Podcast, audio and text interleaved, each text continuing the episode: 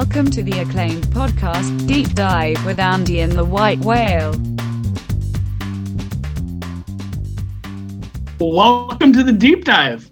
Whale, let me do that this time because we are going to talk NBA. And boy, I don't cap the NBA very much. I follow some smarter people than I. I bet it. I like watching it. We talked about that a little off the air. I don't mind watching the NBA.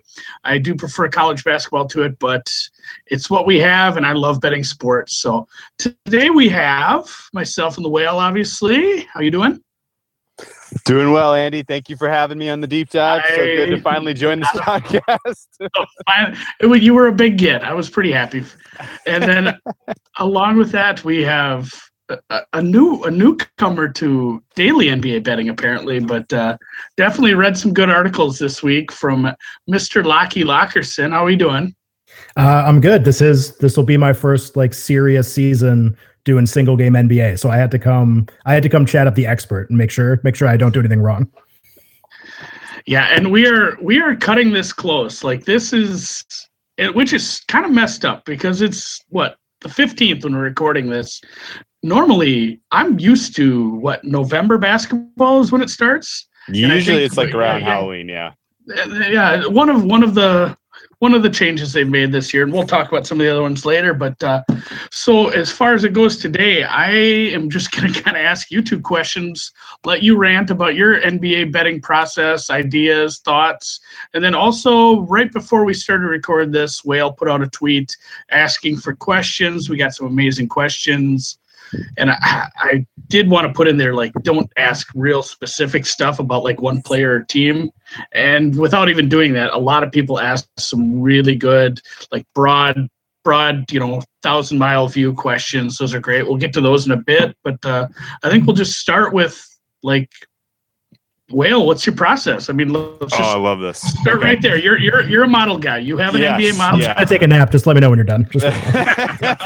yeah, try try to keep this entertaining. This is yeah. infotainment, so let's not get too deep. But like, yeah, let's say somebody wanted to build the oxygen out of the room here. Let me uh, take a couple deep breaths so I can suck all the oxygen out of the room. Well, yeah. Say um, somebody somebody wants to build an NBA model and start yeah. using it for you know. No, this is a great placing single game bets yeah so a couple of uh, key couple of key points here first of all i love the idea of this like nba season is starting rather than try to pretend like you know we're going to be able to paint a picture of what's going to happen over like the next eight months uh, i like the idea of instead of uh, uh, you know focusing a little bit more on strategy for attacking certain markets and for attacking day, daily uh, uh, daily handicapping.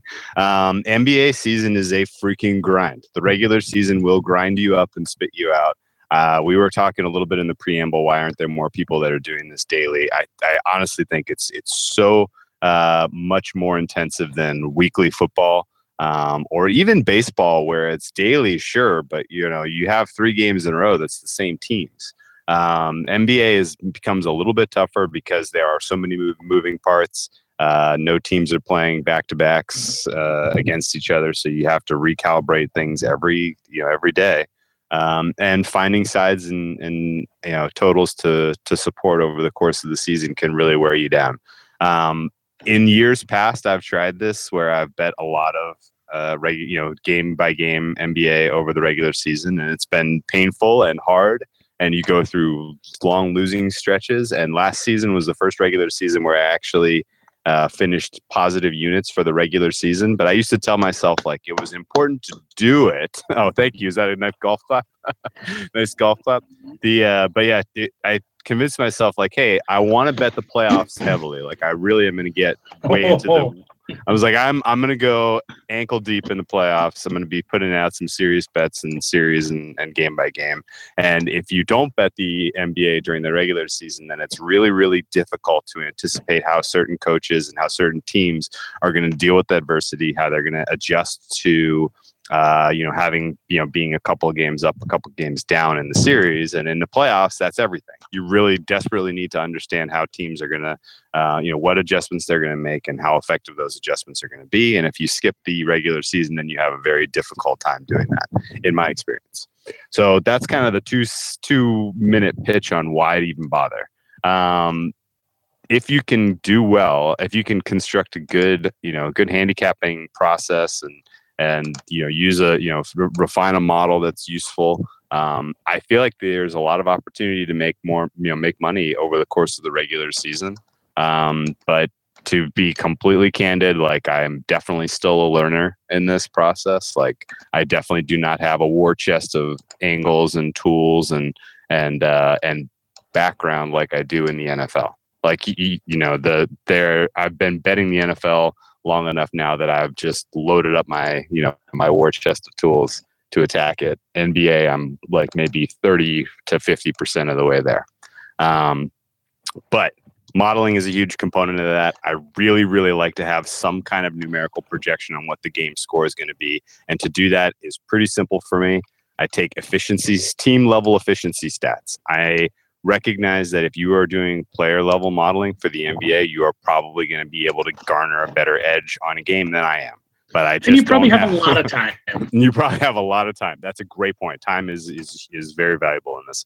Uh, but yeah, if if you're doing player level modeling and you're projecting how many minutes players are going to get and what you know what how rotations are performing offensive and defensively, and you're incorporating that directly as opposed to subjectively, which is kind of what I'm doing, then you're probably going to be beating me over the course of the season in terms of winning money in the NBA. Uh, I like looked at I like to look at team level uh, efficiency on offense and defense and team level pace. Uh, pace is the number one most important factor you need to incorporate if you're going to be betting totals. Uh, and offensive efficiency matters about twice as much as defensive efficiency based on what I've seen in the, in the data. Um, and uh, yeah, so basically, if you have an offensive efficiency, that's simply how many teams this offense scores per 100 possessions and you know about how many possessions you're going to get in a given game, then you can pretty well figure out you know what that team's score is going to be. And if you can project team scores for your two teams you make your adjustments for situational factors like are they on back-to-back road games? Is their fifth road game in seven nights? Is this you know a particularly tough place to play like at altitude in denver or utah or with uh, a crowd that gets on the refs and they get you know they they get an advantageous whistle like in boston uh, or a you know or a place where they have especially soft rims uh, and you know they they tend to see higher three point percentage for any given team you know you can you can incorporate those Rosenthal territory walking the courts feeling the rims out yeah right so you can go through the uh, you can go through all those and make your tweaks uh, beyond just having a solid baseline and then tease out an advantage that way. And you did, Uh, you did yeah. tweet out uh, you did tweet out an article you'd put out before with kind of a a soft baseline for building a model, and I Yes. probably encourage people to take a look at that. That's a good. It's easy. Maybe it's easier if you're looking at that too when you're starting to build a model. That that's an actually a really nice way to start out, I suppose. If if you do want to do some statistical modeling for, especially, I think you're right, especially with totals. And uh, uh, I know we were going to talk a little more on some season long stuff, especially since that's kind of what you concentrated on. But now you have me curious, Lockie. You said you're, you said you're going to dive in. You're going to be doing single game betting, and it's not something you've done in the past. Do you have a game plan? Uh, sure. So I mean, I think I hope. with yeah. what if I just said no and just quit? yeah. Nope. All right, back to you, Um, Will. Be like, well, now that you probed me and figured out my weaknesses. So basically, uh, with college football, like there, I think there's there's like certain concepts that can apply to a lot of different sports, and I'll probably be applying some of them to NBA, and I'll be curious sort of what ends up producing successful results and what doesn't. Um, I think like one one thing that's really important is uh, you know not measuring success, especially in a month or two months or three months or a season, by wins and losses necessarily. Uh, more by like things like closing line value and stuff like that, where you know, are you getting the best number every time? When are you betting? Uh, you know, like how are you calculating your edge? Do you think like that you're doing a good job of that? Like, if you're answering those questions really well, then you know, like I just had probably the most, you know, not difficult, but uh, I had probably my most losing college football week of the season on Saturday.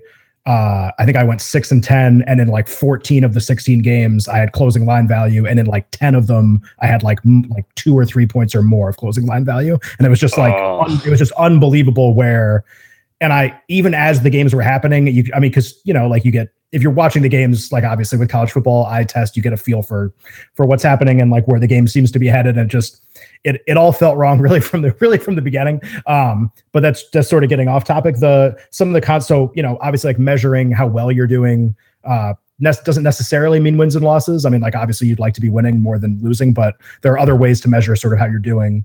And then the other thing is, you know, like if you're putting data into something, a statistical model or whatever, whatever your process is, uh, if it's model driven, that's probably better. But you know, like we're all a lot of us are amateurish with this and just trying to learn and get better. So whatever you're doing, whatever you, whatever your your model or whatever is spitting out, just understand like not just that it's spitting out something, but like understand what you fed it and like why what you fed it might be giving you a certain you know certain uh, calculation. So like in college football, this happens all the time with so few games. You'll get a spread projection, and then a lot of people might just take that spread projection and kind of run with it and be like, all right, cool, you know, like this team is minus three, I'm getting minus seven. That means that like I have to bet on it at three for this amount, whatever. Um, but really, like strength of schedule and like who those teams have played, especially in college football, is going to contribute a ton to the readout that you get. And you know, if a team has played atrocious competition, uh, obviously that might end up affecting the number that you get. I think in the NBA, like recent form, so you know, teams last ten games, last twenty games, as we go through the season, might give you a more accurate picture than the entire season long stuff. So I'll be doing a lot of like sort of uh you know, like ranges of last five games, last 10 games, last 15 games, but also understanding, uh, you know, were were key players injured for three or four of those games? Uh, were they in the middle of a road trip? What was the winning percentage of the opponents that they played? Like, if you take a 10 game sample of like the Raptors and Kawhi missed six games and they played the Warriors, Houston, and, you know, whatever, Philadelphia, then obviously you're going to get a different readout than if they played all 10 games at home, Kawhi played all 10 and they hosted the Pistons. You know, it's just like you're just you're going to get different stuff and just understanding understanding why you're getting the different stuff is is also important. Like it's it's not enough to just put numbers in and get a number, although that's mm. part of it and the and the system that you design depending on how intelligent it is will go a long way to determining your success. But one of the skills that you also need is an ability to look at those numbers, understand what gave them to you and whether they are and you know kind of and to a certain extent whether they're to be trusted or to be disregarded or are they are they being trusted by people who are setting the market? Are they you know is there an opportunity where the market believes that these numbers are sort of consistent but you see an angle where maybe they're actually not being mm. computed accurately or something like that? That's sort of like the next level of that level right? So there's always like there's all this meta of like how is everyone getting to the numbers that they have? Why are numbers moving a certain direction? Like for example the game tomorrow night, like Sixers money came in today randomly. Um, so I think it was like five and a half, 24 hours ago. And then at least I just finished a write up for Action Network. I think it was four and a half in a couple places. Um, mm. and it was, and I, I had somebody text me and be like, Hey, like what's going on? I was like, I don't see any injury stuff. Like it's been super quiet for both teams because we kind of, I mean, unless Ben Simmons like neck really aggravates him tomorrow morning, we, we have a pretty good idea who's playing and who's not playing. Um, so it's just kind of interesting to just you know why why is the number moving this way in in football? Maybe you have a better read but i'm kind of i'm going on and on and on. But the, to get back to andy's question the there are some concepts that kind of work in everything and it's more about the tools that you have and just applying them to whatever sport you want. Like they kind of they work with everything. It's just understanding maybe some of the nuances of the game. But yeah. That, that, and so much where you when you started talking about the you're rolling five and ten games and putting context to something because that's that's the second step. I mean, anybody can look at a team's form and kind of do a soft analysis of that, but once you start digging in a little more, that's where you're probably going to start to see like why your numbers are saying certain things. Because you can if you don't go take that second third step and start digging a little deeper you can have you can have some numbers that are going to lie to you and that's going to be a problem when you go to the window. Yeah yeah. And i mean it's, it's I, something that's something about modeling that's always bothered me and it's it's such a silly like qualm, but like people who do college football or college basketball modeling, let's say you know it's uh, two teams and the line comes out as minus three, and that agrees perfectly with your numbers. You'd have made the line minus three. The assumption is you have a really good feel for those two teams. What if what if you're off on both teams by six points? And you just you just you just happen to be off on those two teams on that week. Like like you really got to stay on top of stuff like that if you are doing modeling power numbers or anything like that just to, to make sure everything is kind of in alignment and comparing it to results. So uh if we had a and In- this is kind of going into the go ahead. Actually, in, in that, I want to uh, say something in that vein, and this is something that helped me out a lot. The first year I bet NBA daily, and it was kind of exactly in you know what to what you guys are talking about, which is providing context to the results that you're getting. Uh, it's worthwhile doing this in every sport, but in a sport where you're betting daily, maybe no more important. Uh, and that's just kind of as you go back and you fill in the results for the night before and okay grade your wins and losses on you know absolutely you have to be accountable and track your your performance well. Like that's just easy easy no brainer you should be doing that anyway.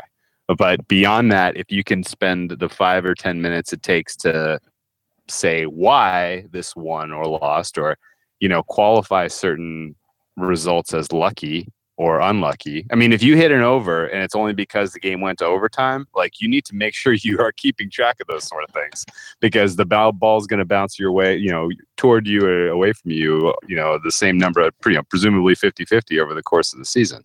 Um, and so, you know, it's, it's always been interested to me to ask people who are handicapping NBA daily, like, oh, how, you know, how many unders did you lose because of an overtime and how many overs did you win because of an overtime? And like, it's just curious to see who kind of knows roughly, you know, how the ball has bounced their way over the course of the season right off the top of their heads. You can kind of get a sense of how in touch people are with, you know, what their results are telling them about the league. Um, and NBA, it's super important. And a lot of my angles and how I kind of adapt my process is not static from November to April. Like I'm specifically trying to get ahead of certain things that happen good and bad over the course of the season uh, and incorporate them directly into the handicapping process uh, over the course of the season. And all of that is born out of like learning things the hard way through years past and kind of keeping track in a journal, basically. Like, hey, the week before the All Star game, uh, you know, everybody's on vacation, right? Like maybe, you come, lose, yeah. your, lose your password for the book that week Exactly. Yeah, exactly. Or like, like, hey, guess what? Like, you, you, you know, it's weird that like around Martin Luther King Day, like the total, you know, every team just tends to start going bananas offensive efficiency. Like, what is up with that? And like, you dig into it a little bit, and you're like, whoa, like the star player on every team has just like gone. 20% above his production out of freaking nowhere. Like, what is going on? And then the news cycle two days later, they're like, okay, they've made final decisions on rosters for the All Star game. And you're like, holy shit, like these guys were all like pushing hard and hustling hard, you know, who are kind of at the top level of their team to try to get an All Star spot, to trigger bonuses, all that sort of stuff. And so, like, you kind of pick up those micro trends that tend to influence things over the course of the season just by kind of doing a very careful evaluation of what's working and what's not working for you. Uh, and so that's something I highly recommend, and and uh, glad that you brought that up, Lucky. Yeah, that that Martin Luther King Day thing. Why didn't you tell me about that last year? I need write that. That's that's a nice little nugget. It's, It was a that- that holiday. might- he was busy. You know? yeah, that's good good nugget. So, yeah, you, you you were sleeping off a hangover from the Vikings beating the uh, the Saints, man. oh god, that was that was the best deep dive we ever did because I was like live in my car because I couldn't hear anything in that bar. Um, You just think it was the best one one. you ever did. In reality, it was just you like slurring your speech and falling over for an hour. So. But in your head, it was just golden tongued and perfect. me, me, me trying to talk. Um, we do have some questions on regular season win totals, and I guess I want to read this one, just not only because I like it, but it's the f- top one in my notifications right now, and it's what I wanted to get into next. It says when analyzing regular season win totals, and when does it become more profitable to hold off and just find spots game to game? For example, so many reasons to fade the Bulls this year, no market marketing, no defense but seeing heavy juice under 30 and a half. Is there more value to try to isolate specific games or not? And I know, Lockie, you've done a bunch with regular season win totals. Not only answer this question and see if if you do have an answer, if there I don't know if it's black and white, but kind of talk about like the process you use to put together your season win totals for the year. Sure. So uh, I'll actually I'll answer the question for well, yeah, I'll answer the question first. I think that's the easiest thing to do. And I actually have. It's funny that it's actually really funny that's the team that was used as, as an example because I think I have three different bets on Chicago under at different numbers. Uh, I 30 and 30 and a half. It actually because it's part of the the thing saying oh it's juiced. There's like a common misconception I think about what juice means. Actually, I heard this on Bill Simmons win total podcast and it kept driving me crazy when he was like, oh, you know, 30 and a half unders minus 130. So there's been a lot of action on the under. And it's like, that's not actually what's happening. Like that number was 29 and a half and they're raising it in increments. And part of raising it in increments is rather than raise it a full half win, you can raise it a full half win, but stagger the juice. It's like going halfway there almost. Um, it's like almost like 0.75. So anyway, uh, my answer to the question is I'm I'm gonna if I if I like an under and it's unless the juice is astronomical, the Knicks under I think was like minus 200 a couple times last week. Um, unless it's like really, really, really crazy considering how long they're holding your money to. Um, I'm gonna take the under every time, and part of that is obviously I'm not an experienced single game bettor, but also like through what criteria are you trying to figure out what the spots are to take this team and to fade this team? Like the idea if you're if you're good enough that you can identify a lot of spots during a season when a team is definitely winning or definitely losing, then you are in the mar- wrong market, my friend. Like you should be betting Yeah, single right. games That was forever exactly what I was and making say. treasure chests of money off of it. Yeah. So I think like I'm not good enough to be able to pick those spots. I think few people are. So as a result, like in the aggregate, I think it's just all going to add up to a certain, you know, record at the end or a certain range of records where the number is not sort of in the right in the right neighborhood. So uh, my process is pretty straightforward, and I'll try to go through it pretty briefly. Uh, one thing that is not a part of my process, really, in a meaningful way, uh, and this is sort of something that's really annoyed me about a lot of the win total podcasts. There's been so many of them that have come out the last couple weeks, uh, and so you just add, add us to the list. Just throw us in the queue next to all the other ones. Um, Last we're but the not best least, ones by far. All right. So we haven't even talked about win totals yet. We're Atlanta, best. So- Atlanta Hawks. Atlanta right? Hawks. Atlanta, Uh, Atlanta's going to be terrible. uh, so okay, under. I'm seeing. Uh, okay, sorry, go ahead. Yeah. No, but so like the the the number one defining criteria of whether you make a win total bet should not be how many te- how many wins the team won last season. That's like and that's all you're hearing from all of this content and it's like infuriating. Now, there's an argument to be made if you say, all right, this team won X many games last year. They had the win expectancy of this number of games. They didn't change anything on their team. All of these other variables actually stayed pretty much the same. There are very few teams for who that's the case, by the way. Uh, I guess like Miami would maybe be one of them, provided they don't trade anybody, but that's a little up in the air. Um, and just you know, that's that's sort of an argument that I would buy, where it's somehow the market isn't reflecting that this team actually played like a 30 win team or a 35 win team and they won a lot more games than that. So like that kind of argument I think is buyable, but just the idea that you can base a win total off how many games a team won the year before is pretty funny when you think about like how many variables are changing constantly all around the league that you could somehow encapsulate a team's performance and be like, well, all the other things are constant and they won 28 games last year. So the number is 29. It's just you can't think like that. There's so many things that are cha- that have changed. Like you almost have to start from scratch all over again. So one of the things that I would recommend doing is doing a projection using last year's results, but also like counting obviously like a lot of there's roster change on every team. Uh, try to figure out a rough projection for offensive and defensive efficiency for that team. Uh, and then once you do that, that can actually usually correlate to a certain number of wins, uh, or at least like a, you know, you can get like a rough range basically. Uh, the other thing, I, you know, that's like a number one. So, you know, I'm I'm somebody who thinks Utah is going to be really good. Uh, I think they were second in defensive efficiency last year, and like middle of the season, like I think their defensive efficiency could actually go up, or sorry, could get better. Uh, and I think their offensive efficiency can get better, you know, for X, Y, and Z. Mitchell getting a year older, better health. Uh, you know, Exum's going to play the full year, continuity, all that kind of stuff. So, you know, like there's the reasoning can't just be rooted in the win number. That's all I would say. Uh, so, you know, figure out your offensive and defensive efficiency kind of projections, and then also figure out uh, imbalance for conference because a big part of the win total that I'm not sure people fully grasp. I think they kind of get it is, you know, everybody says like, oh, the West is so much better than the East. It's like, okay, well, that's true, uh, but that's not everything. Part of the West being better than the East is that you play the teams in your division way more, you play the teams in your conference more than the teams in the other conference, um, like stuff like that. And for certain Western Conference teams, that's going to be way worse. Like if you play in the Northwest, you're basically playing all of your division games against playoff teams, which is pretty rough. Uh, Mhm. If you play in the Atlantic, it's actually not awesome because you're playing half your games in division against the Raptors, the Sixers, the Celtics, which if you're one of those three teams, you're playing a lot of games against the other two. So depending on what division you're in, that actually matters a little bit. Like if you're in a division with three tanky teams, uh, this was why like being in the Pacific used to be incredible for a little bit because there were three awful teams in the Pacific forever. Um, so like it just it make it makes a difference and knowing what division your team plays in, who they're actually playing. Uh, the last thing I would say that I actually I think is important. Uh, some people might say it's hard to figure this out and should be disregarded, but I care about in the last 30 games of the season, how many teams are you playing that are nine times out of 10 tanking for draft position? I think they're you have to be dan- it's dangerous to put too many teams in this discussion. I think putting more than 5 is probably a horrible idea to start with, but if you're playing the Knicks or Atlanta or Phoenix or Sacramento, and we'll just start there and end, we'll end with those teams right now uh, because there's sort of an argument to be made for some of the other teams with low win totals.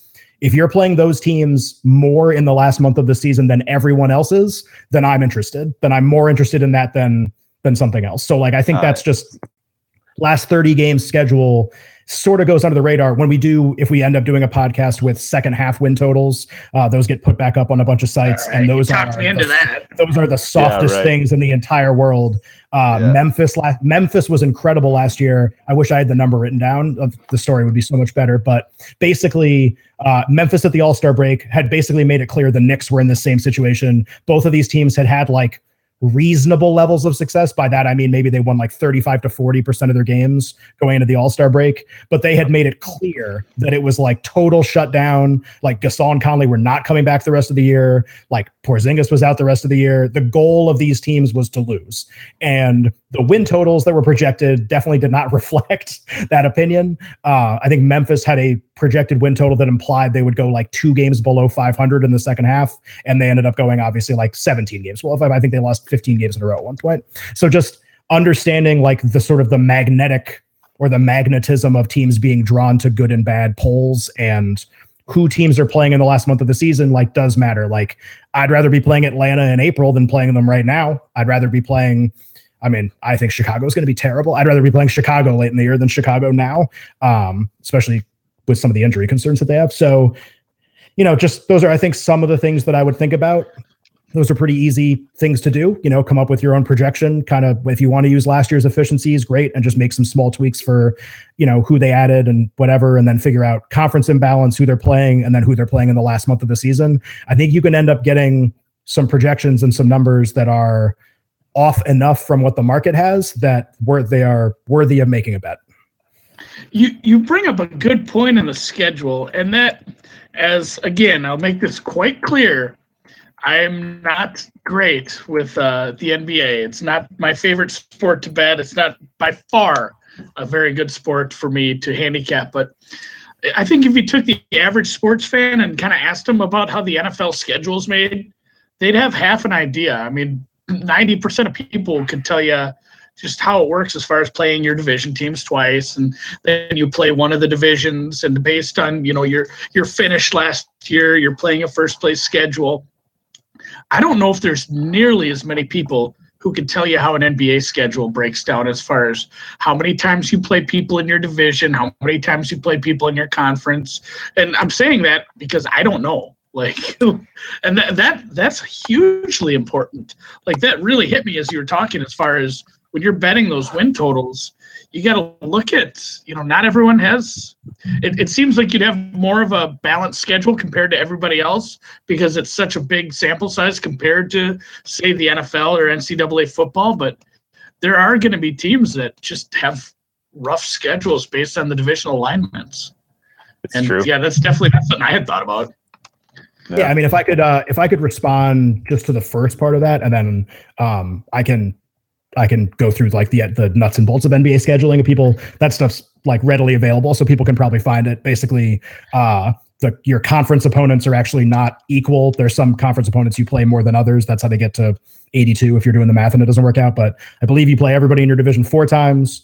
Uh, you play everybody in the other conference one home and one away, and then the rest of the conference is sort of you play some teams uh, more than others, basically. But the, the even just if you know the division thing and the conference thing, like you're going to be better off than than if you don't know that. But just to respond to something you said about the NFL, I think one thing that's dangerous with the NFL that we do too much. I think I talk about this all the time. Actually, uh, I think we're just atrocious at figuring out who's going to be good in the NFL every year as a as a nation. Um, and one way that's reflected is that this NFL schedule release has become this like national holiday where we like break it down from every conceivable Oh. angle, mostly because we're just starved for NFL content. Like it's, I. I don't even remember when it, I don't know when it comes out because I don't care. I think it comes out in May maybe or something. But like when it comes out, it's like eight hour show devoted just to like every team and who made the playoffs last year. And therefore this team has like, we really want to put a label on a team schedule in the NFL, which I think is just crazy because if you have no idea which all the 32 teams, if you have no idea who's going to be good and no idea who's not, then like what how are you possibly quantifying how difficult someone's schedule is? It makes Well, absolute the playoff teams change Yeah. that much year to year. If all that stuff happens like okay like maybe we had some idea the patriots and the rams were going to be good coming into the year. Maybe those are two teams where it's like okay the patriots just historically win double digit games every single year. They like break the rule of we don't know who's going to be good in the NFL, and the Rams have the most talent by far. Okay, even if I grant you those two teams, after that, the idea that we just like know, like the idea that the Dolphins would have four wins right now or whatever they have, like that kind of stuff is just like silly. Where in in contrast to in the NBA, like the win totals are actually pretty close. Uh, I don't have the data in front of me, but I did something on when teams are expected to win 50 games, which is sort of like this magic number to have your team uh, have your best player win the MVP award. You sort of have to win at least 50 games every year. When win totals get set at 50 games, how do teams do? You know, at hitting that number or not? Like, do they finish close? Are they? Is there nowhere close? So basically, in the last few years, almost every team that's had a win total projection near 50 has been around 50 wins or more. Uh, it just the teams we know are going to be good in the NBA are going to be good. Like that's just true. The only team that really kind of went out of whack last year was Philadelphia. I think their win total was like 40 or 38 or something, and obviously they won. I think it was like 52 games or whatever. They won. Yeah. But like And- they, and they we've- exceeded it We've been over drastically. that. So in the- uh, we've been Yeah, so, I over mean, that in the N- and in the NFL a little, just because. And I think it again, it is a uh, maybe sample size is the wrong word, but maybe it's not as far as things will even out over a bigger a bigger total of games. Sure. Like in the NFL, you have a couple down Sundays, all of a sudden your your win total's dicked. Like yeah, or you know an, an injury. If it lasts a month, that's a quarter of your season. In the you know in the NBA, it's just maybe maybe one guy isn't quite as important sometimes. Where I, I can definitely see that like what what Lockie says makes just intuitive sense as far as things lining up closer to the win totals in the NBA over a bigger season like that. Yeah. Yeah, yeah. Yeah, and I think, uh, like, it's I think- it's a it's like a little predictive almost, and Sure. and in the NFL, it's like we know this exact opposite is true in the NFL, and that, that what they offer you as a price to sell off the key numbers on win totals, you take the plus money every time because they don't know any better.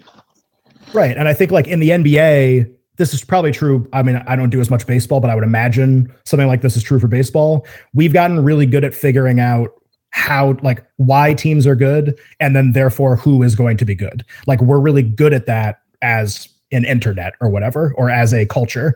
And you know, we when teams that we think are going to be like in the NBA, it's much easier to figure out who is going to be good because it can be driven so much by one or two players.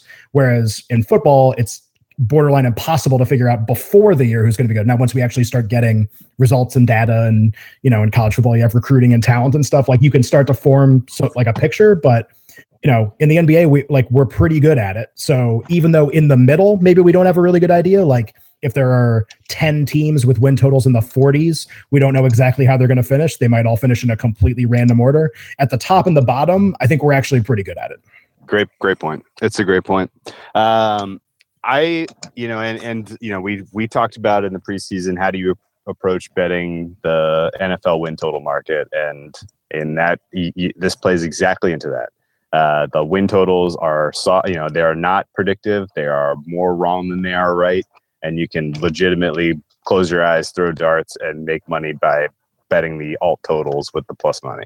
And it's the opposite in the NBA. And I tend to stay away from betting win totals in the NBA just, you know, because I want to put that bankroll to work over the course of the season. And uh and I feel like you need a bigger edge. You need like a good like four or five win edge to really make it worthwhile in the NBA, and those are tough to come by, and they disappear quick. You know, the ones that are you know the the, the win totals that are hung that are not sharp get you know they get adjusted very quickly, um, and uh, so it's it's a really tough tough market to beat, in my opinion.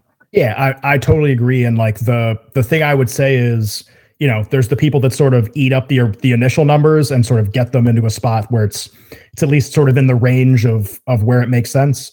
Um, the other thing that I think people don't necessarily do, uh, well, they this is going to sound weird. They do it and they don't do it. Is reacting to news that is meaningful and news that is not meaningful. So you know the the Jimmy Butler thing I think is the most interesting example of this, where it's like what what I think that news made people do was think they were getting an edge on Timberwolves stuff when maybe they weren't getting an edge on Timberwolves stuff because we had very very incomplete information about what was happening. Yeah, there's a million there's a million different things that could happen there. Right. So nobody like the, there nobody knows. Like that that's just oh, that's trouble in paradise. I better bet that under because that under right, dropped so what it basically two and a half games. it was uh it was uncertainty that I think could be equally positive or negative. It was just uncertainty, like uncertainty, which there's a lot of people who would probably say there's a lot more bad outcomes that can happen here than good outcomes.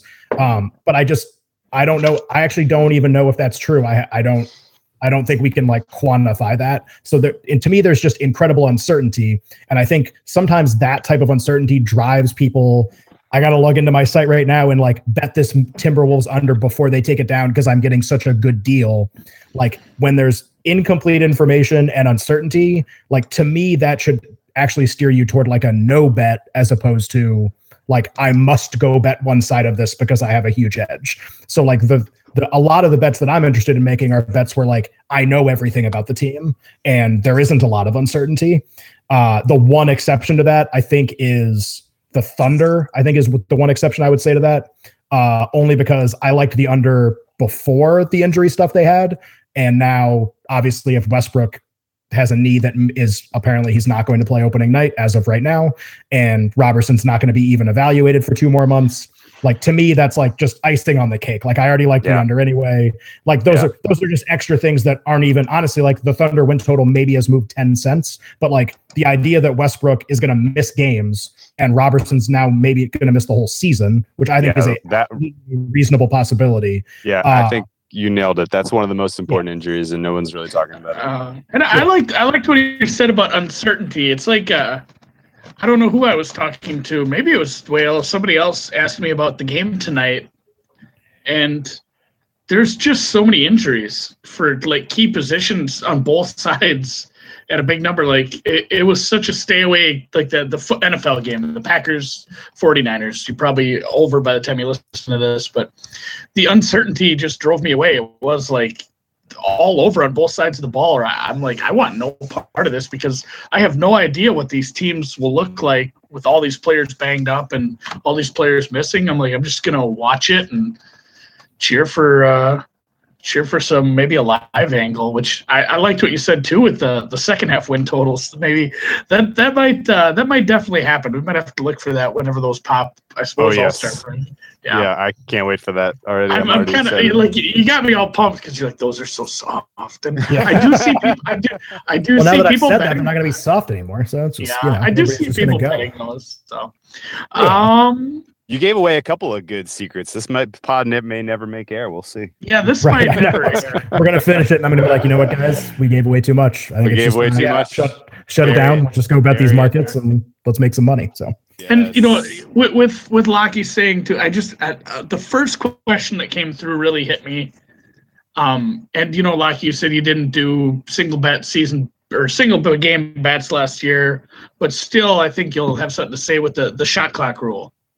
Like, does does that make yeah, the, any the reset on offensive rebounds. Yeah, the, Yeah, the not- offensive not, rebound, full reset. Sorry. Yeah, the, the Yeah, does so that does I- that What, what's your mean- take on that? As far as I mean, totals, totals especially. I think. Yeah, like I mean, I guess uh, you know, like I I haven't done the full calculation on like, all right, if if it resets to 14 instead of 24 on an offensive rebound, then how many extra possessions is that worth during a game? Uh, I I would actually be curious what the answer to that is. I mean, like a few for sure, but like a Yeah, we'll fi- we'll find a, out. ve- a very meaningful number like i i don't know. Uh and then i mean i think every year every season sort of takes on a life of its own from like a pace offense standpoint. Part of that's just because of like what end up being the rules of emphasis that they call every year uh and like the officiating. I think that sort of ends up in addition to the rule changes that ends up driving a lot of sort of like the the narrative of each season of like was this a season where you know like in the NFL this year scoring is completely crazy because of the rule changes because of how receivers are sort of officiated over the middle and quarterbacks and all that kind of stuff. Um and so you know like what is what is this season going to be about from an officiating storyline standpoint? Like that could end up driving a lot of the numbers too. So i think it's like I think it's a similar situation where it's just it's more uncertainty and it's uncertainty where like you're there's gonna be more possessions. It's just I couldn't tell you how many more there's going to be. Hmm. Interesting. Well, well, you got a take on it? uh, I I- have. I, I can buy that. I mean, it, it's, yeah, I I've made. You'd have to be doing yeah. some high level math to figure out before. Like we'll find. It's one of those things we'll find out, but by the time we find out, the bookmakers will also know, and you feel like they'll uh, probably even be a step ahead of us, and they'll have Yeah. it adjusted. If, if there is a difference, it'll be adjusted already. Yeah, from my uh, my gut level is that uh, it takes about ten games to get meaningful data, really, on any of these teams, at least. So, like the first ten games, you literally are basing the entirety of your projection on priors, uh, some of which will be right and some of which will be wrong. Uh, and one of the priors I have in the model going forward this season to account for that is a two percent increase in possessions. I'm just basically stating blankly, like this is my best case guess for what this how this rule will impact uh, the number of possessions in a game. I think it'll go up by about two percent. Uh, so if I was expecting 100 possessions before, now I'm expecting 102. That's about it.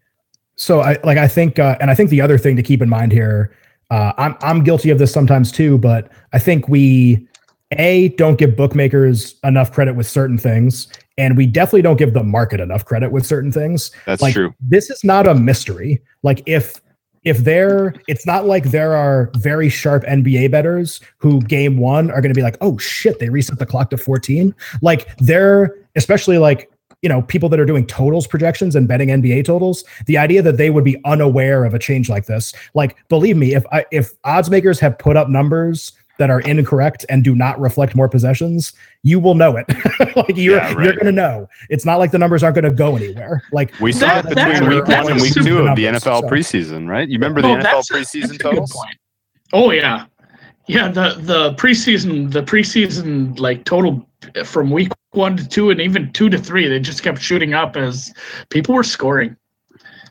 I mean that that, was what we were getting, wasn't it? They were just set way too low.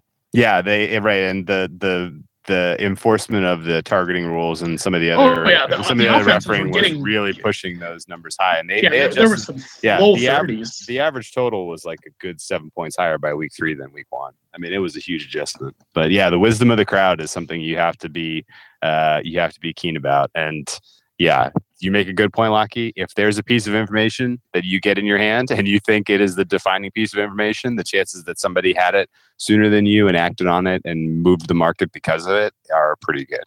And- yeah I think sure. I think a, a point that could be made is if you want to know if somebody much much smarter than yourself who bets big money on the NBA has a strong lean on this, watch the first week. Yeah. Like watch the lines, watch the openers, see where they close at. If you're Yes, great seeing call. some- if you're seeing some big moves and you know multiple big moves to like the three and four overs, points. Yeah. Three and four Three, points four- three, four a total point- is a big yeah. Yeah. yeah, if you if you're seeing some big moves off the opener to the overs that are coming early on, where you know it's not the public betting NBA when they wake up or the night before, then there might be something to it. So that that'll be definitely something to look for, I guess. Yeah. Yeah, and on the flip And- side, if you're not seeing stuff move, if you see no movement, Then, like, Yeah. Don't right. Yeah. And like my, my thing is like I I I might as well just like have this sign framed and put above my computer. Like, don't assume you're a genius. Like that that should just be like I should just get like a t-shirt made that just says that on it because there are just so many times I think where especially I think the more amateur you are and I was absolutely guilty of this where it's like you see something and again like you think you're the only person that sees it or you see something and it's like you know oh my god i have to act on this right now and it's just Mhm. again it's just like the idea that the idea that you're the only one who knows it but also like the idea that what you know is impactful is also maybe overrated in some cases Yeah, yeah. This brings up a good jumping off point too for a quick story time. Uh, the um, the season, the NBA season, kind of had kind of unfolds in different ways in my mind. Like the different kind of, it's not quarters necessarily. There's like six different acts, kind of. And the second act is the one that I always struggle with the most in terms of handicapping. And it's like the beginning of December through like New Year's. And what's happening during that time window is that coaches are desperately trying to find a new wrinkle in the way that their um, offense or defense is playing to stop either you know whatever to try to fix some problem. They're all trying to fix problems in that time window and it coincides with they also are trying to now think hard about incorporating rest for key players. They're dealing with injuries uh, are starting to, to add up um, and all of it makes rosters night by night uncertain and it makes it you you start to see more variability game by game per team in performance. Um, and so it's really really tough to win in that time window for me for some reason just because probably because it doesn't lend itself to be you know when the noise is that great like you're not going to get a good statistical projection. It's just not possible. Uh, and you're you know you're going to be you know you're going to be uh, uh, at the whim of variance for a lot more than you would like to be. Um, but another huge factor is that there are people out there that know people and the coaching staff in the in the organization and they get the information sooner than you're going to get your hands on it for when players are key players are available uh, or unavailable. And you'll see like surprise uh, Gian- Giannis is sitting tonight and the line will move like six points right? And you know before you even knew it was it happened before Woj even tweeted it out the line already had moved three right and you're like god that's weird. I wonder why that line is moving. And then the news comes and you look up and now it's moved six.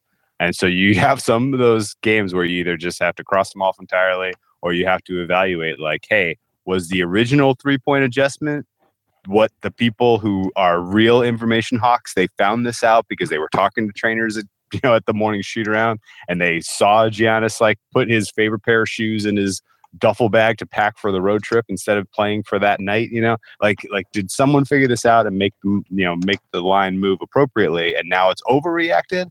Uh, or is it now the six points was the reaction and now it's it's a correct line again and, and you just have to stay away from it? And so those kind of types of things really start to creep up and really make you crazy in december at least me uh, and you kind of have to decide at that point if you are going to try to get on the front side of those moves, stay away from them entirely, or try to incorporate them appropriately and be on the backside projecting games once you know who all the players are that are going to be available on a given night.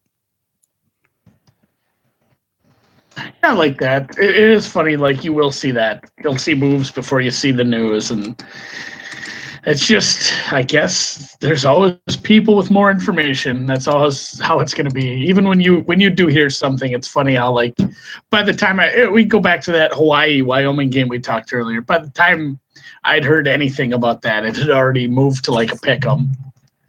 And, yeah, there was you know, there was a lot of information trickling out of the islands. I guess was what was happening. So that was like I, you know, I do love that. I do love that out of the islands. So I know was, I didn't that was want one to of the more amazing line moves. That was definitely amazing. So I didn't want to get too deep in like real specific stuff. I keep saying that, but I like this one. Um, how do the Lakers make the playoffs? No is plus 250. He says Golden State, Houston, Utah, OKC, San Antonio, Denver, New Orleans, Portland, Minnesota. And I mean, I won't read the rest of it, but just that list there. Plus 250 to miss the playoffs. Uh well you want to go first? You want me to go first? Will, we want to do? It. Uh, well, you go ahead. case it's good or, good or bad. Okay. Uh, so like first of all, I would say on 5Dimes right now, the Lakers are plus 380 not to make it. So my number one piece of advice is if you're going to play it, shop around. But um, the I think that the Lakers have been this really interesting team during the offseason. I was really curious to see what like not necessarily what the narratives would end up being, but just like how would the win totals get bet? Like how how would people feel about this team? Uh, just so I could then maybe like act off of that. And it's been like very I would say it trends more negative than positive. Uh, first of all, I think that question is just a reflection of that. Uh, the idea that the questions aren't like, can the Lakers win the title? The idea that the questions are, will the Lakers miss the playoffs? I think that's that's like a topic I've seen in a lot of places. There's definitely a narrative among NBA fans that this is like the year LeBron kind of takes off after the wear and tear that's been on his body for all the finals trips. They didn't sign a second max free agent in the offseason. They ideally are going to do that next summer. All of these guys are on one year deals. Like you can see the plan in place from a franchise standpoint that this year, and LeBron has even said as much, I think at Media Day, like, you know, sort of like, we're not this year's. Not this year's not important, but like we're not playing for this year or something. Or I didn't sign the. I think he signed a four-year contract. Like I didn't sign that contract uh, or I didn't sign a one year contract because it was about this year, whatever. You can kind of read the tea leaves a little bit. But that that all being said, uh, I think there's now with the Timberwolves sort of drama and the Spurs injuries, I think there is a like pretty good argument that these prices are at a minimum correct in terms of Lakers making the playoffs. Like I think that from a health standpoint, uh, the Lakers actually like come in pretty good into the season. Like they sort of have some like I guess what I would call like bump and bruise, nagging injury guys a little bit, but uh, you know, with their depth and stuff like that, I don't anticipate it's going to be a problem. You know, like Lonzo Ball and Josh Hart, I think are both banged up right now, but it's apparently not significant. Like they come into the year pretty good from a health standpoint. Like historically, they have guys uh, who have done pretty well from a health standpoint. Like I don't, I don't see the argument for missing the playoffs like when you evaluate the other teams that are now competing for the spot. So like the teams, like I would say I would much rather have the Thunder to miss the playoffs than I would rather than the Lakers to miss the playoffs because like I already know that Westbrook's hurt and I already know they have less depth than the Lakers. And I like I already know that they're going to have to start Terrance Ferguson for like 65 games. Like I already know these things are true. I already know Steven Adams already popped up on the injury report. Too. Like there's Yeah. a lot of bad things going on with this team that are maybe are- kind of just sort of resting under the surface right now and will become immediately apparent in the first two weeks of the season if they start Mhm. like two and five. So, you know, to me, that's like a team where, you know, right on the eve of the season, like what, you know, almost like what is their current form before even game in game zero? Like the Lakers to me, like they at least come into the season with none of those question marks like right now. That doesn't mean LeBron can't take games off. That doesn't mean guys can't get hurt. That doesn't mean Rondo and Stephenson are going to get in a fight with Caldwell Pope or whatever. Like it doesn't, none of that stuff. We don't know any of those things. That could also happen to every other team. But Sure. like I, I see a team like the Thunder. I see a team, honestly, like I see a team like the Pelicans, and I know like a lot of people are shutting down the Davis injury stuff because he's been healthy for a couple years. But like there's another team where depth is like an absolute zero and like cannot ever sustain an injury to their best player. Like the Lakers could at least play like 400 basketball if LeBron James missed games. Maybe a little better. They could even maybe be a 500 team, maybe like 45%. But like the Pelicans without Anthony Davis might be like a 35% winning percentage team. Like it's really that's, that's the depth is abysmal yeah. really bad. And so, I mean, I think like also the West, obviously, like the West is the better conference. The West gets a lot of credit. Like, I think when you actually go through and see these teams, and then I'll stop talking because I've been talking for like 10 minutes. When you see these teams, like, okay, like Golden State, Houston, Utah, I think are definitely making the playoffs. I think everything after that is pretty, is at least like sub 90% certainty. And the Lakers are probably the next most possible team, I would say, to make it. And I also think like the assuming the bottom of the West, like as good as the West is, the bottom is still terrible. so like Yeah. there's actually not uh like like Sacramento's going to be terrible. Phoenix, despite all the change, is probably still going to be terrible. And I think the Clippers are probably going to be terrible, but Yeah. like because it's absolutely in their best interest to be terrible. But so if you take those three teams out, like are the Lakers much more likely to make it than Portland? Yes. Are the Lakers much more likely to make it than the Spurs? Absolutely. Are the Lakers absolutely much more likely to make it than Minnesota? Like probably closer than people think, but yes. And just you just go down the list of these teams and it's like it doesn't mean I'm going to bet them to make it. I just to me it makes them probably like properly placed now that two other Western Conference teams have had this turmoil. Yeah. Yeah. Plus 380, you said the price was? Correct. So that's basically implies that there's an 80% chance that they make it and Right. 20% chance they miss. So they play this season out five times. Do they miss playoffs one out of five? Uh, that's a stretch, I think. I really do. Yeah, yeah I mean, it's Everybody really makes like the playoffs LeBron dependent, NBA. basically. Everybody makes it. it's a stretch, It's- man. It- it's, um, I, I like what they did with like lowering expectations uh, in all the media that they've done. I like what they did with kind of building out of uh, you know a roster that's loaded with depth as opposed to trying to concentrate on a couple superstars. Uh, I like the idea that you could see a relatively uh, kind of loose and having fun sort of you know kind of season for LeBron as opposed to you know what he obviously bore an enormous weight when he was running the show in Cleveland. And now that he's you know now that he's on the west coast and you know living living living a life of uh, luxury uh, living a le- life of leisure out here in California uh Yeah, you so I mean- see a much better much better year from him. Yeah, I think that like the, you know, I'm not I'm not attempting to read into LeBron's comments at all, but I think that if you were to do that, to me, a statement like what he's saying and what everybody kind of thinks, which is like this is a throwaway year, basically, is the narrative that's being hyped a lot. Uh, is like, well, they know they can't beat the Warriors, so sign a bunch of one year guys. Next year, you get like a second max guy somehow, and you know maybe like the Warriors don't keep Clay, and then it starts falling apart, and then you can kind of like the balance shifts a little bit. Um, okay, cool. That's even if that's all true, like the Lakers as a regular season team, like to me is completely unaffected by all of those things. Unless you really have some kind of inside information that LeBron's going to sit like 30 games this year just cuz just cuz he wants to film more episodes of the shop or whatever, like whatever information you have, uh, unless that is like hardcore confirmed info from like Maverick Carter, then I'm not really interested. So, and like, you know, I don't, I don't want to know that he like invested in a movie studio. I don't want to know that stuff. Like Kevin Durant is like helicoptering around Silicon Valley, and we don't seem to think that affects the Warriors at all, and it doesn't. So, Right, like, right. why am I, you know, why am I assuming that like because LeBron is now, you know, a car ride from a studio instead of a private jet that that's going to somehow affect the Lakers again as a I think as a regular season team is the key thing here. Like, yes, when they get in the playoffs, you know, like where none of those guys have really like been meaningful Done playoff damn thing. Yeah, volume uh, right. players. Yes. Yeah. Like, I get that. I get that. Like, okay, we're not really playing for this year. This is like get everyone's feet wet in the playoffs season, and they lose to whatever Houston or Utah or Golden State or whatever. Cool. I think that's like the cop out at that point. But the idea that like game to game regular season, this team can't win 47, 48 games, like what their projected win total is, like I think that's iffy, let's say. yeah andy let me and, ask and you a what, quick what, quick what spin gets you here. into the playoffs in the in the Western? What what is the eight seed in the West? Like Oh, man. certainly, even if they That's a fall really good short question. of High high 40s for sure It's Yeah. gets you in, Uh, but yeah. like that's that's it's all I at, would it's say. at, this it's at least 46 it's probably forty eight. it's probably 46, 47, 48. So like Yeah. right around their win total. last year I you think it think- was 47. So Yeah, Andy, let me ask you this: uh, Which would you rather have if you had a, a hundred dollar free bet and you could only place it on one of these two? Which are you placing it on? Uh, the Lakers miss the playoffs at plus three eighty, or LeBron James wins the MVP at plus three seventy five?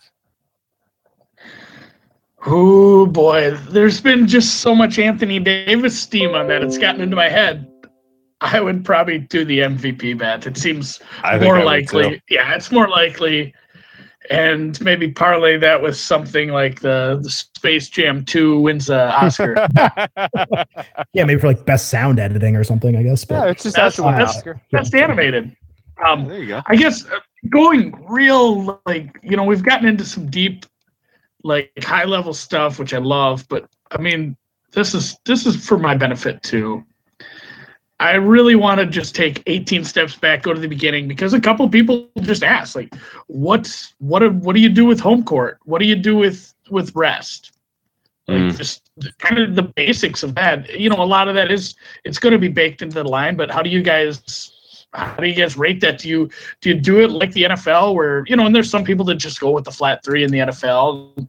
Some people go different different games or different stadiums, different teams have different amounts. I mean, do you do anything with home field? I know rest.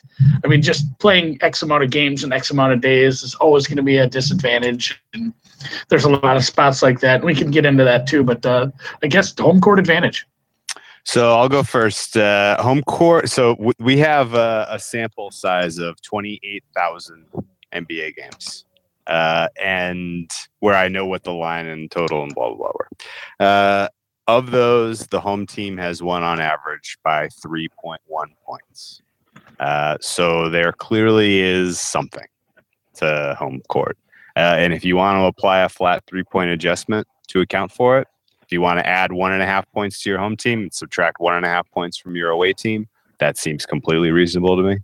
Uh, I think my personal approach is I like to incorporate a couple other factors. I have a specific home court adjustment number for every team that I base on two things.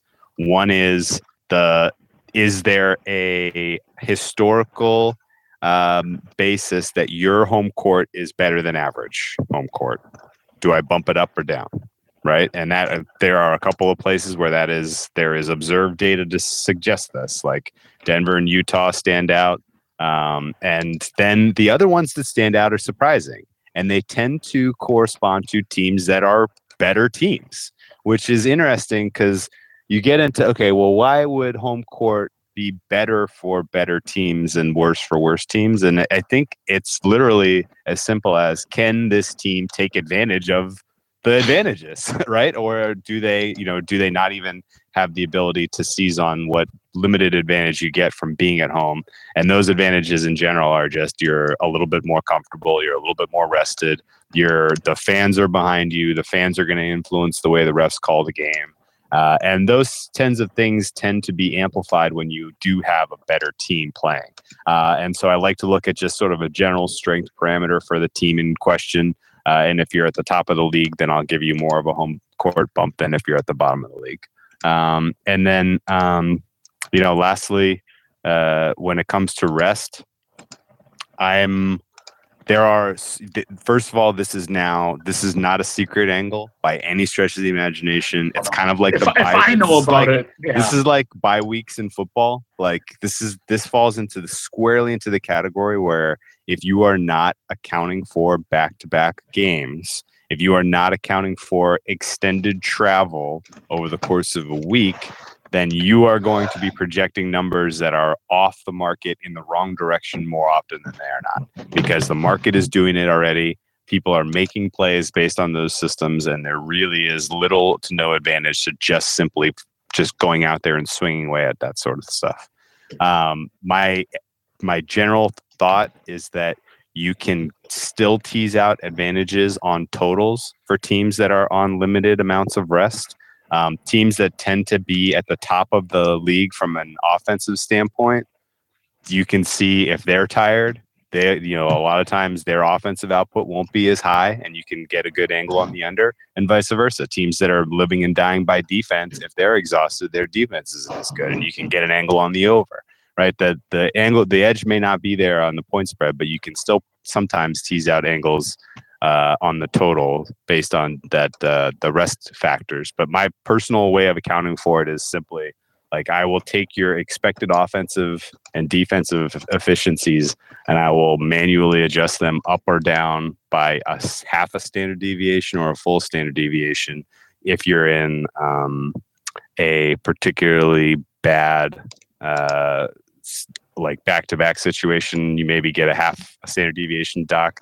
If you're in like a fifth game in the road in seven days type of situation, you'll get a full standard deviation doc. And those that helps kind of get I get you closer to what the market is doing already for these teams in terms of adjusting up and down. Uh, I have that was such a complete explanation that I can't possibly offer anything more smart than that. So I would like, I, because we're coming up on the hour mark, I would like to hijack the podcast. And I think that talking about process for an hour is awesome, but I will guarantee that there are people who have gotten to this point who go, are they going to give me any picks whatsoever for anything or are they just going to talk about like excel spreadsheets for 65 minutes and as awesome as process discussion is i think it would benefit and entertain our viewers a great deal if we gave out some bets. So Yeah, you've you've earned it. You, wrap- you made it this far. I, I guess I, I did have one more question that kind of regarded to that, but let's just do that quick. Let's, I mean, let's talk season season long wins. Is there something you love?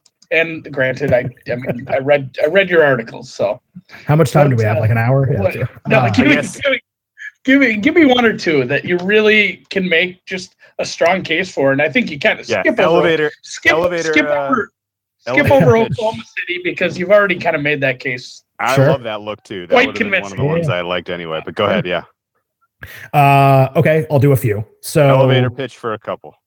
Sure. So first one is one that every other person is on. The good news is an NBA win totals, the thing that everyone is on can actually be the correct thing, and that happens a lot, which is awesome. Uh, Bucks over 48.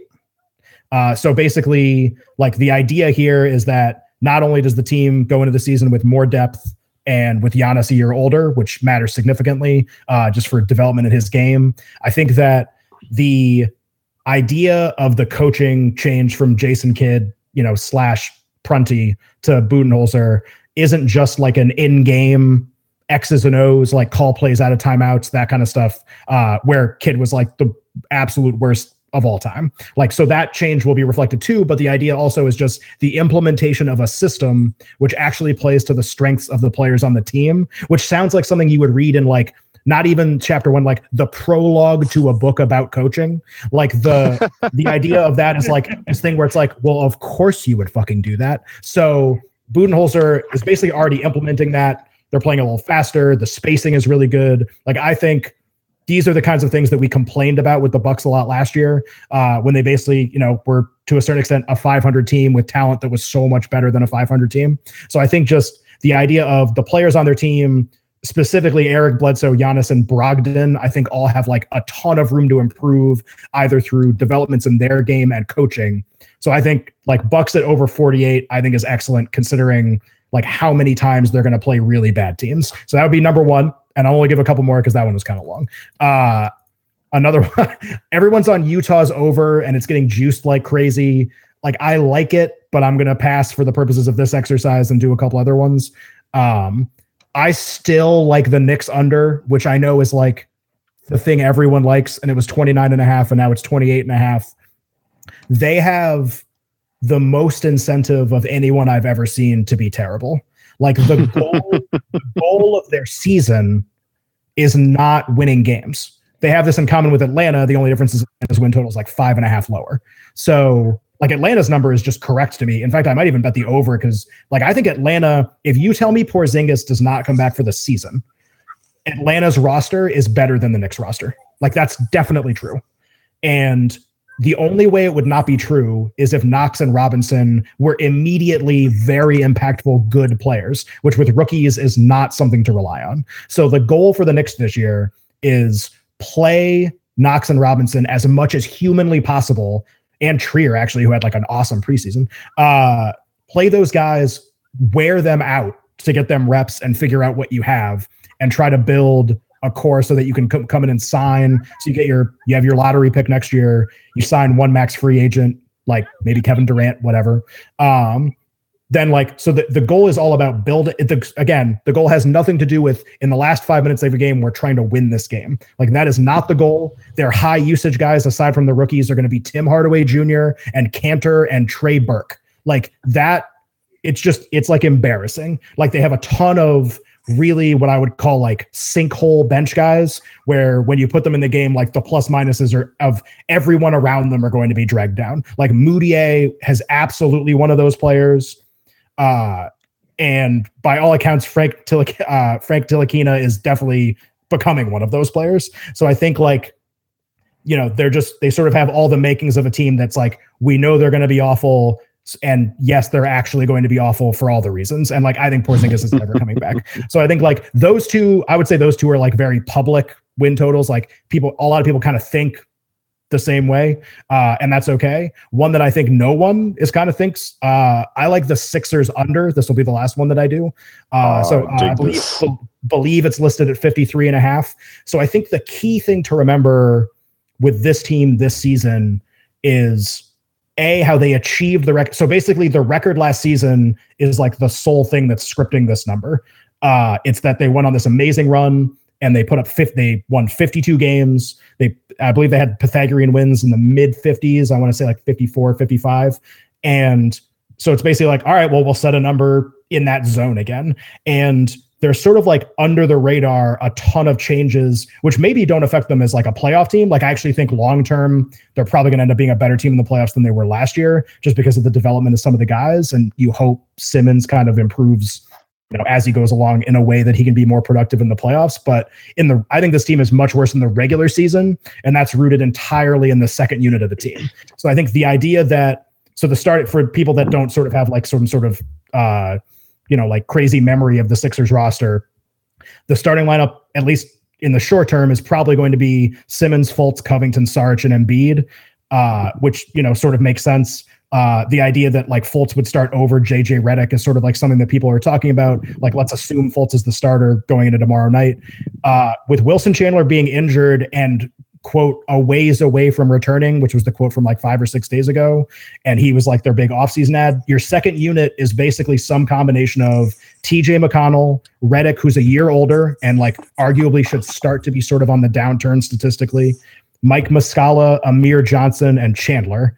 And then like maybe you get some kind of production from Landry Shamet, but like I'm talking about Landry Shamet. So like the idea that in a regular season, this like the complete ineptitude of the second unit isn't going to come through more. Remember, like the entire run last year, the win, the incredible winning streak that basically took them from a 500 team to 52 wins was a against terrible competition and b driven almost entirely by Simmons and by Belinelli and Ilyasova and the entire bench unit.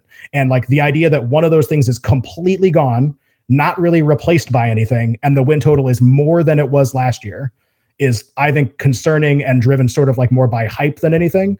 Uh, so I would play the under on the Sixers. Nice. I dig this. All right, I got Um, those all in. Okay, Yeah. let me. Uh, I I agree, I agree with all Lockie's points, and rather than give out a winner, a couple winners that you can cash in April, I'm going to give you some life advice that will have, help you cash over the course of the season. Oh, Uh, I like I like this best of both worlds. we get the long term investment guy, and then we got uh, penny stock whale. yes. So uh, sell pennies. This is literally like it- Hundreds of the- pennies every day, though. the the NBA last All year for me, long. the NBA last year for me literally was counting pennies, scraping pennies, finding pennies, lots and lots and lots of them over the course of the season. Uh, I think overall I had something like 750 plays. Uh, I was betting five a day. Uh, I took Sundays off for most of the season, uh, and um, I, I decided out of the blue at the beginning of the season, like you know what, like I'm projecting, you know, two and a half point edge on any play I'm playing. Like I'm just going to sell points and see if the, reducing the juice helps me. Uh, and so over the course of the season, I sold eight to 10 cents on every play. That was usually about a point on any side, point to point and a half on any total. And uh, what I found was it cost me a push or a win about once out of every 100 plays. Uh, and I know this because I independently tracked my own plays with my own juice, uh, and then separately used the Action Network app to just put in the sides and totals I had with the closing line at 110 juice, just to see, just just to completely complete the science experiment, basically. Uh, and the results were it was a difference of 22 units over the course of the season. Uh, the I ended up up 10 units on 700 or something plays uh, last year, and those exact same sides at or in totals at the close uh, at the standard minus 110 juice would have been 372, 349, and five. I would have lost 11. Uh, I basically would have lost about 12 units, um, and so it was a 22 unit swing. Uh, and that is a lot. it is a lot. It is a lot. It is and and uh, I I was kind of blown away by this. I knew it in the back of my head. I knew that they didn't that points in general at the books they in they price them in a way that incentivizes you to buy them. Uh, and no, I don't know that many people take advantage of the sell down. Uh, and I don't think that they are correctly priced at all. And so sell Is- away. Uh, Is there I any other books besides five? You know, not to prop up a book that we get no money from, but Yeah, are there other books besides Yes. 5Dimes that you can sell at? Yes. ni- 100. nitrogen bookmaker, Heritage. Yeah, uh, bookmaker. heritage. Yeah, that for if you are betting at a rel, re, reputable book, you should be able to sell points in the NBA. Yeah, Uh, because I know for you know the public leaning books, the Bovada. Yeah, they make it tough. Yeah, on you're not They- you're not they- gonna you're not selling points. That's not no, an option. They want. What about my bookie? Can I sell pound of points at my bookie? I have an account. They, they want their pound of flesh. bookie. Did I just You kill know, you they as potential sponsorship down the road? Sorry. no, no, no, no, no. But the uh, the you know the that's that is an important li- life lesson that I have of betting the NBA is selling points over the course of the season. When you're talking about the volume we're talking about, if you're betting daily, it definitely makes a difference. Uh, and then the other thing that I'll mention that would that I learned the hard way was not to live bet NBA.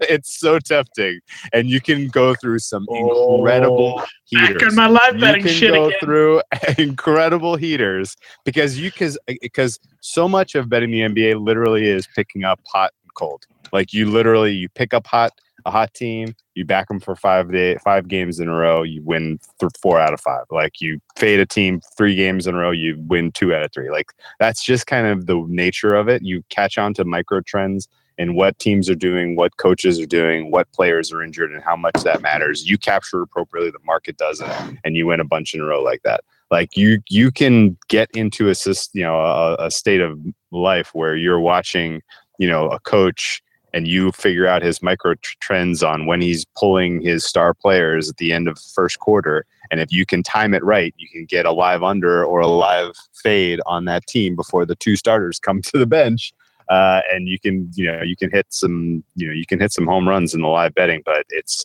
you're overall you're paying 20 cent lines mostly uh, and uh, it's real easy to kind of dis yeah, at least for me, it was almost impossible to kind of take away the emotional part of it when you have a good read and it doesn't come through live. Not to get into a chase situation where you wipe out, you know, a week's worth of hard work uh, just on one game that you were certain you had the right read on, and it just Ah. continues to beat your ass.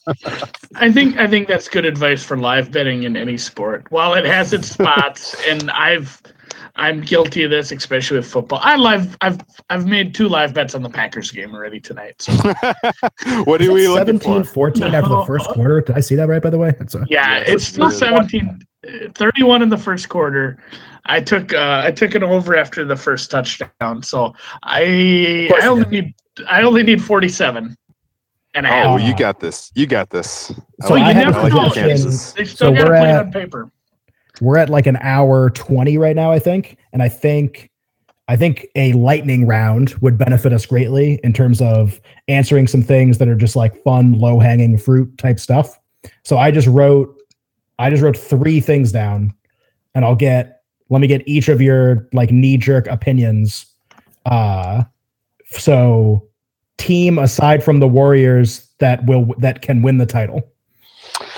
Oh man, Lightning round. Uh, Lightning You round. Snap, Lightning snap these off. I think the Utah. Celtics and Celt- the Celtics and the Rockets are the only. Oh, don't pick teams that two. they can Come on, win. that's so lame. So They're, Like- they're the only two that can win it. I want it I want it on the record that I picked Everyone's Utah. in the same place. Isn't that what it is? So You think Uh, Utah? Okay, I guess well- now I'll go. the I'll go. I'll go. With, I'll go with Celtics. I'll go. With yeah, I'm. al- I would also go with the Celtics. Uh, rookie of the year. Gun to your head. Who wins rookie of the year? Oh, Wendell Carter. Wow, really? I think his usage is going to be ridiculous. Yeah. Oh my god. Well, he is. I guess he is going to start right away, which is a huge improvement. So, Andy, what do you think? Oh, uh, just give me the foreign kid, Doncic. Luka Doncic. yeah. So, Yeah, I don't, I don't know. Five times just the foreign kid. I'm looking right now. So, uh, The I would. kid Uh, I will go times. Trae Young. Will be my pick. So, I Uh, Oh, basically, yeah. gross. That, that- I I think yeah. his usage is going to be like off the chart. I, his So, usage is going to be uh, off the charts, but I think he's going to suck. I really So, do. but, like, I don't but what think if he he's gonna be sucks? Any good. But what if he goes like if he goes like 10 for 40, that's still more field goal makes than everyone else's. So That's true. I, I mean, it's he, he could outvolume everyone. It's possible. just round but I- numbers, I, think. Uh, yeah, I think uh, I'm a little more bullish on the Bulls. To be honest, You're honest, than you terrible at are. lightning rounds. I'll tell you that I am. I am. Yeah, yeah, yeah. I am. I am. Yeah. Okay, keep, keep, keep going. Keep going. Keep going. Yeah, uh MVP. Andy. Just give give me the brow. Yeah, Andy, you're going to say that because you mentioned him earlier. Uh, okay, just- that's fair. he- I mean, he's he's he's the guy there. He's the man there. He's gonna get he's gonna get sick numbers. You're the man Okay. now, dog. Nice. So, Uh, Well- I'm gonna go Harden repeats. oh man. Oh, insert the Harden eye roll Jeff. Well, because Uh, because you picked Harden, I also I also think Harden's probably going to win. I will take Giannis. I think it's Okay, Harden or okay, Giannis. and I think okay. there's like a huge gap between those two guys and everybody else. I. But, um, yeah, Gia- I- Giannis I- wins it. If they, want, win if they want if they want a new face, it goes to Giannis. If they honor like the wins and and the statistics that Harden's going to compile, it's got to be Harden. yeah, I totally agree. So I thought I Harden, you know Harden wins the MVP for punching Melo in the face midseason. Voters can't ignore that kind of thing. I like it. So anyway, I thought I thought that would be a good idea just because if somebody Okay. made it like 90 minutes and we didn't tell them like Yeah, actually storyline Yes. narrative NBA No, things, that was good. be a No, that, that, no, that was, we, that we, need, we needed to add that. I guess, and Yeah. what I want I wanted to close with too is like going through the season. Um, obviously, Locky, I know for sure with your Action Network stuff, but Whale, I'd probably put you on the spot here. What uh, what are you going to be doing for? What are we going to be looking forward to for articles throughout the NBA season?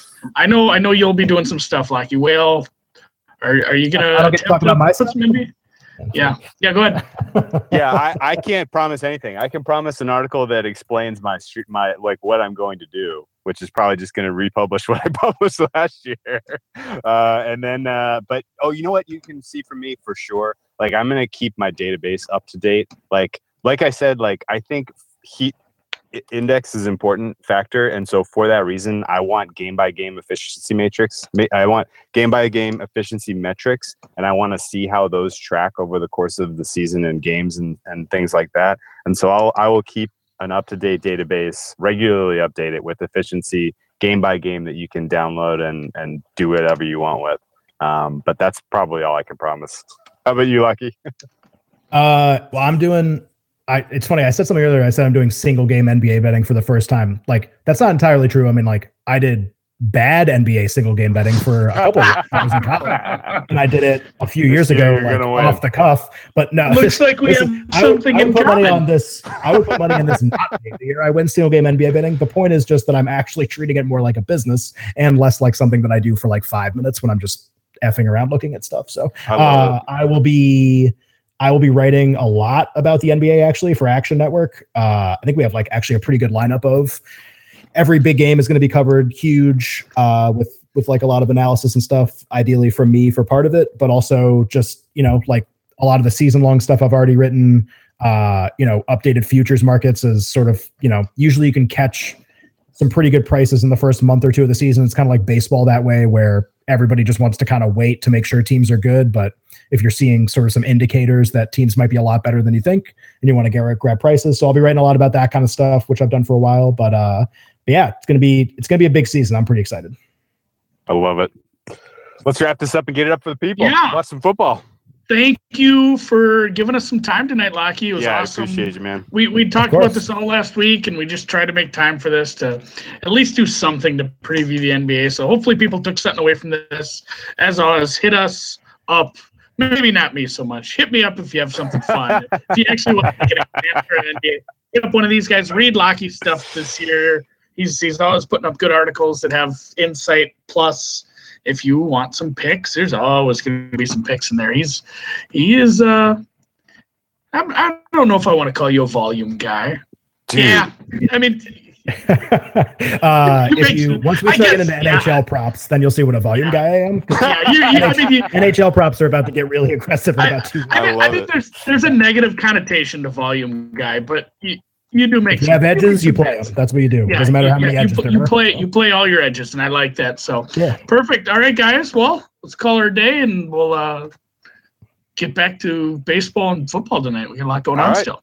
we got to decide is CJ Beathard good? Or the Packers defense is not. Holy shit, man. It's 21 21 20. Six minutes. Oh, shit, we got a Periscope to do here in a bit. I know. We got to get the Periscope fired. Okay. All right. Lucky. Thank you, man. Thank you Yep. for carrying us through the NBA preview. That was super fun talking about that. And uh, as the uh, as the interesting nuggets unfold in the NBA, well, I'm sure we'll do more of these. So we'll ask you back on for sure. I, I love the idea of that mid-season win total. Oh thing. hell yes, hell yes. It's only four months away. You can you can almost smell it. You know. That's I can taste those wins. All right, All right, guys, guys. Thanks. take it easy. Bye bye. See ya.